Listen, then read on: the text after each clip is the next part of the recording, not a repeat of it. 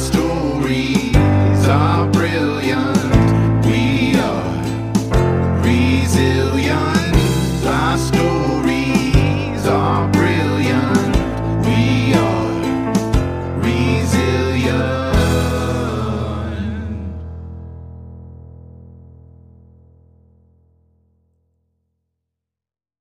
resilient listeners.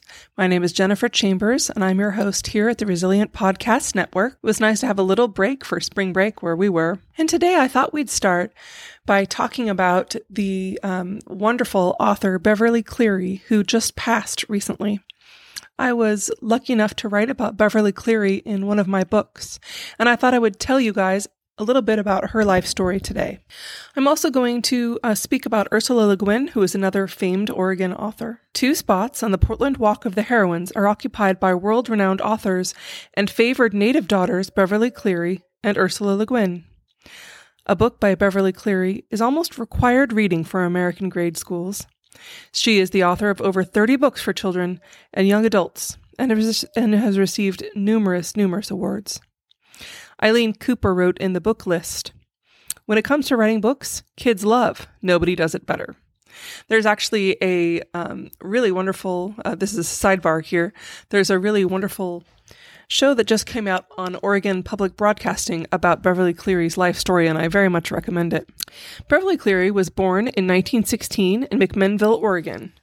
What is so interesting about Cleary is that the writer herself struggled in childhood to read. From her birth on April 12, 1916, to about the age of six. The family lived in Yamhill, which is a minuscule town, or was a minuscule town at the time, halfway between Portland, Oregon, and the coast of Oregon. The town was too small to have its own library, so Beverly's mother instead arranged to have books sent to them via the state library system, and Beverly Cleary learned to love books eventually. When they moved to Portland, the new reading teacher selected Beverly to be in the low reading group.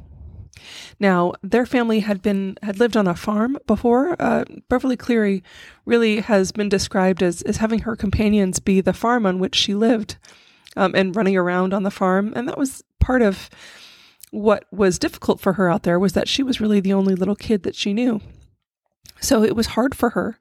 But once she was presented with more books all the time, uh, she eventually one day kind of the light bulb moment hit her.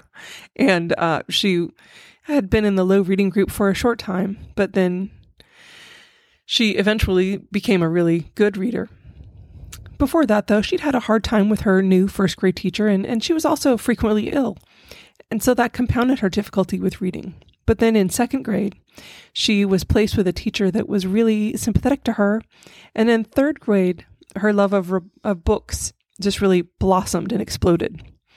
In her biography, she says by the third grade, she had conquered reading and spent much of her childhood either with her books or on her way to and from the public library. The experience with the library and the encouraging librarian made her believe that she could write books for children herself. She was very much encouraged by that one wonderful teacher. And then in high school, she got several awards and was encouraged by her high school teachers to become a writer and have that for her career. Her college years were spent at the Chaffey College in California, the University of California, Berkeley, and the University of Washington, Seattle, where she studied library science.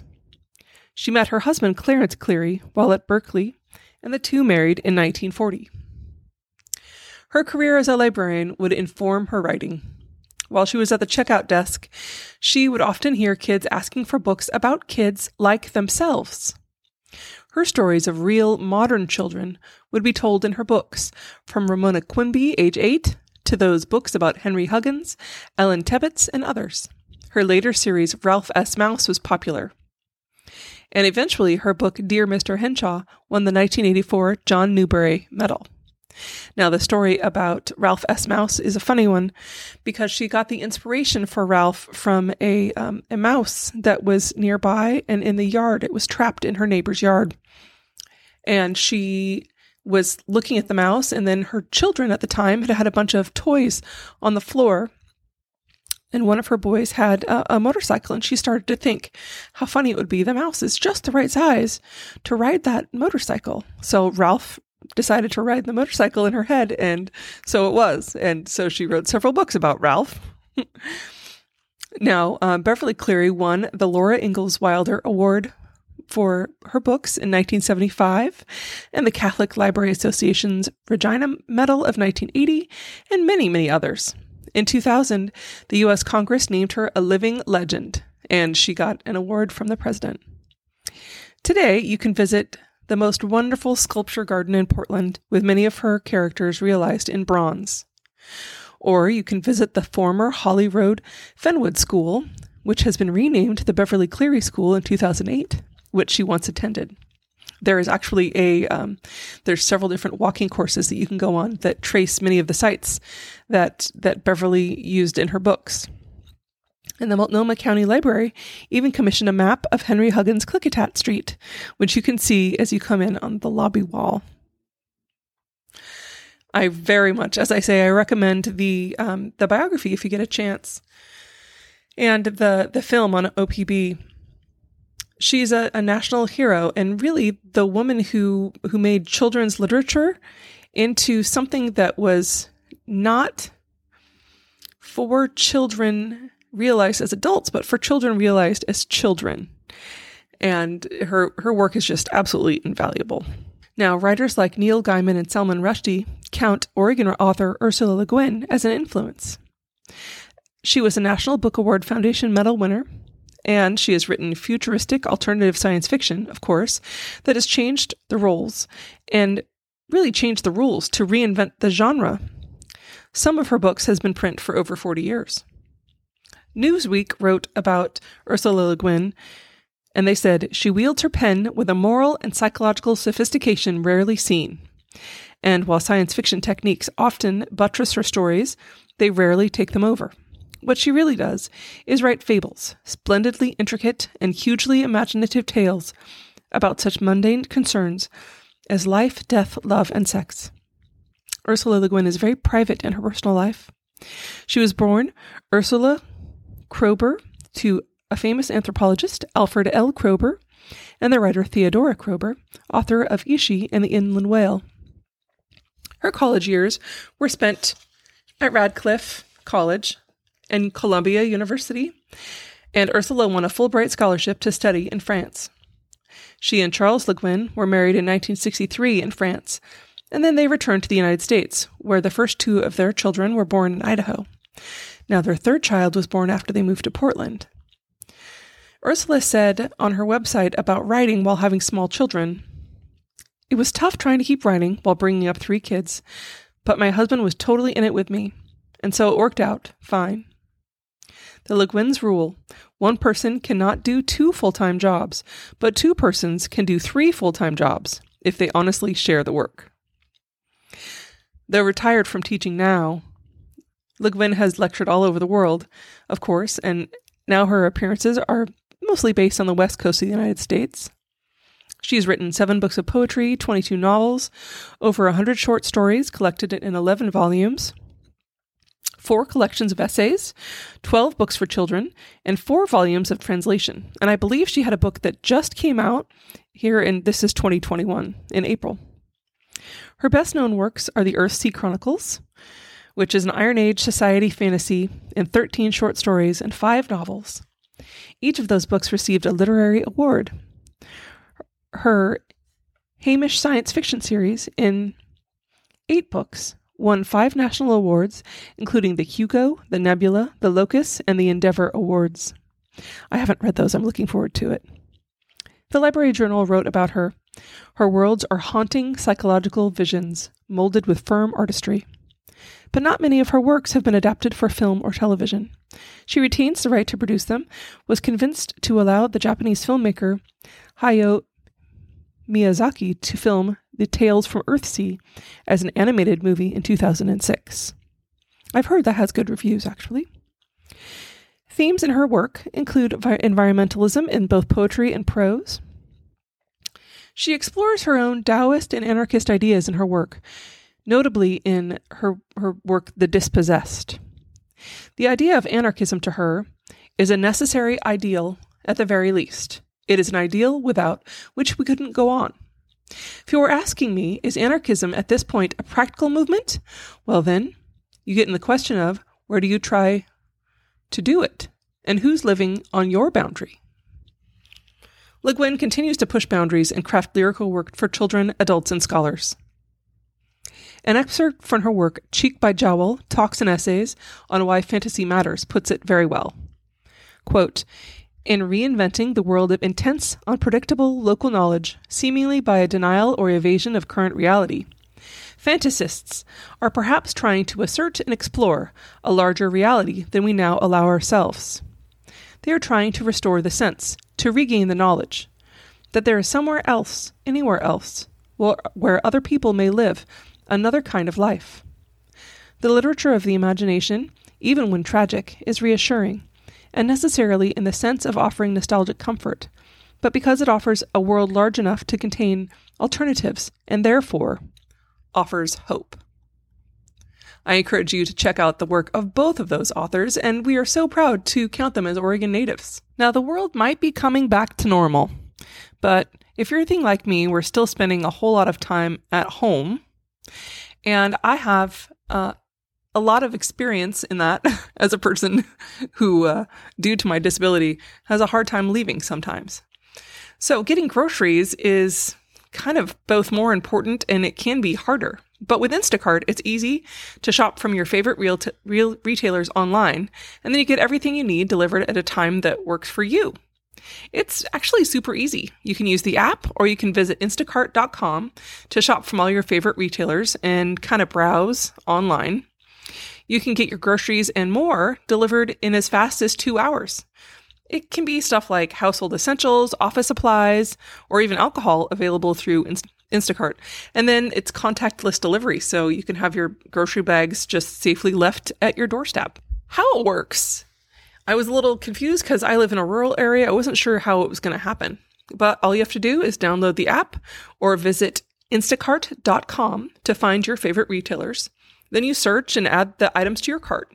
When you're ready to check out, you select a delivery time that works for you. And then a personal shopper gets your items ready, chooses all the goods with care, just like you would. And in a few taps, you can get everything you need delivered right to your doorstep. Right now, there is a promo code. It's 30 off 3 NEW. That is 30 off 3 new. This will get you $10 off your first three Instacart orders of minimum $35 and up. And this is good through the 11th of April. All you have to do is sign up through the link in the show notes here. The promo code's only available in the United States for first customers, new customers only. It ends 4 11 21 while supplies last. I have two other stories today. The first is the legend of the Bridge of the Gods. This is from a book called With Her Own Wings. It is a story that is originally published in Myths and Legends of the Pacific Northwest in 1910, and it is a it's a native story. So this is a translation. Legend of the Bridge of the Gods. In the long ago, Tai Saheli, the great spirit, came down the river of the west with two of his sons, Klickitat and Wyeast. Klickitat spoke into the silence of the sky. This is a beautiful country. I should like my grandchildren, to possess it. Wyeast also spoke. And I should like my grandchildren to live here always. It shall be as you wish, decreed Saheli. Watch, Klickitat, as the arrow flies. Saheli pulled his drawstring and let an arrow fly to the north of the river. There, Klickitat, is a land for you, your children, and your grandchildren. Then Saheli placed another arrow and let loose her bowstring. This arrow fell to the south of the great river. Wyeast, he said, your land shall be to the south of this river, where we now stand. The bridge which I have built over the river shall be for travel back and forth. Your people may use the bridge as long as there be peace between you. And those who wish to make petition of me may reach the heavens by it. May the bridge be lasting and the peace long. Saheli then put Luit, an old woman, ugly and wrinkled, to guard the bridge. The tribes of Klickitat and Wyeast grew, but some of the people did evil things, which made the earth grow cold. Luit alone had fire, and she kept it burning day and night. Luit was ugly to see, but she had a kind heart and wished to share the warmth of the fire with the natives who had no fires in their lodges. Often she pleaded with Saheli, Great Spirit, why can we not share fire with the people? It will keep them warm in the winter and cook their food. Great Spirit, let me give the people fire to use. After a long time, Saheli told Luit that she might give fire to the people of Klickitat and Wyeast. Luit's wrinkled face shook with pleasure. She quickly lit a torch from the fire she kept heaped with wood and ran first to the north and then to the south. The people on both sides of the river at last had fire to keep them warm and cook their food. They paid homage to Luit for her gift. And Saheli said to her, Luit, you have done well. You have done your duty. You have kept the fire burning on the bridge. You did not give it away until I gave permission. What reward would there be for your faithfulness? Great Spirit, replied Luit, one thing only I would ask that I might be young and beautiful. Beauty of a youthful body I may give you, said Saheli, but a youthful spirit I cannot. You shall have physical beauty. Luit at once became beautiful to see. Her skin was smooth, her hair lustrous, and all who passed over the bridge were moved by the sight of her. Klickitat and Wyeast, more than all others, were delighted with her beauty, and both fell in love with her. Each became jealous of the other, and both sought her attentions. They began to quarrel. The peace was ended. Saheli had decreed that with the end of the peace the bridge would fall, and it did. With great rumblings and thunderous crashes, the bridge of the gods fell into the river. Tall trees were buried in the water, and rocks as large as mountains fell by the water's edge. Luit did not perish, but became a white mountain, beautiful to see and young appearing, but the oldest of them all, Klickitat and Wyeast also became mountains, tall and white. As time passed, people began to call Luit Mount St. Helens. Klickitat they called Mount Adams, and Wyeast they called Mount Hood. The great river they speak of here is the Columbia, and when you go along the river, you can still see where the Bridge of the Gods used to be. Of course, now, in modern times, there is a, a new Bridge of the Gods in the heart of the Columbia River Gorge it's a huge 1,858 foot long steel truss bridge that spans the Columbia River at the Cascade Locks. Now, according to the Oregon Encyclopedia, the legend or the story that I, I, just retold is it derives its name from a much larger bridge of the gods that covered a part of the Columbia River in about 1450 AD. The earlier bridge was a blockage caused by the Bonneville landslide headed on the southern escarpment of the Table Mountain on the Washington side and filled the Columbia River Valley with more than five square miles of debris up to 400 feet thick. The oral tradition, of course, of the Klickitat legend of the Bridge of the Gods tells how people could cross the river without getting their feet wet.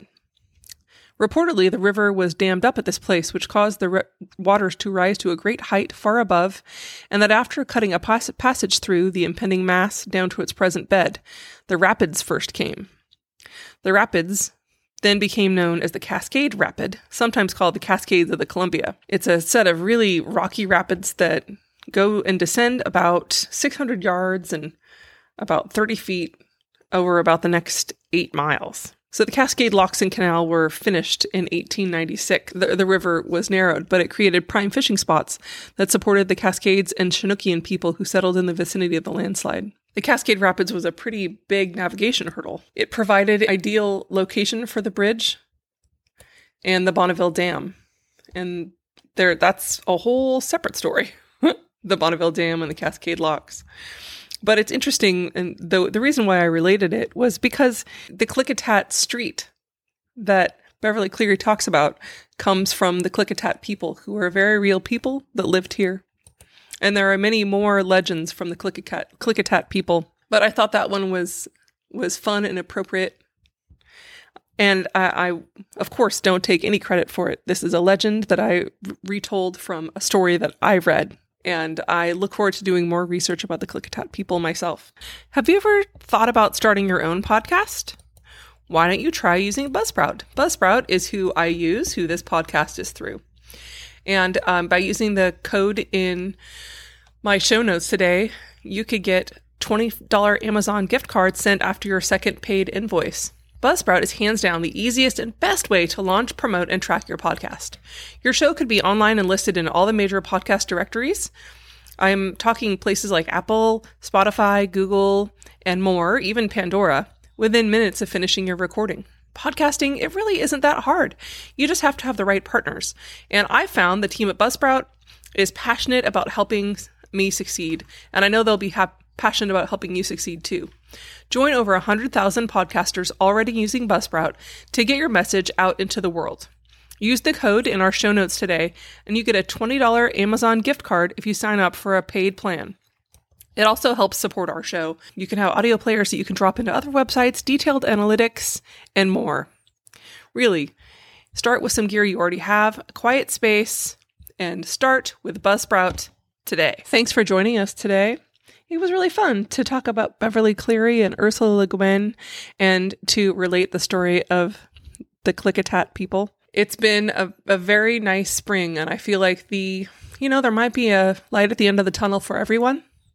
I'm hoping to showcase some of that positivity in my work. And uh, I do encourage you all to come check out the Your Resilient website. I have a free class that's coming up, a free webinar, and then I'm doing a um, a class series coming up too. So please sign up. And as always, if you have any emails or feedback for the show, go ahead and email them to the email address on the website. Have a great, great week. Be resilient out there. Thanks for listening.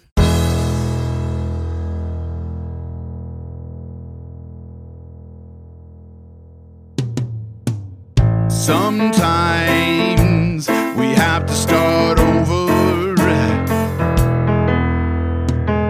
Sometimes we have to fight back. Sometimes it's all too much. Lost inside the black.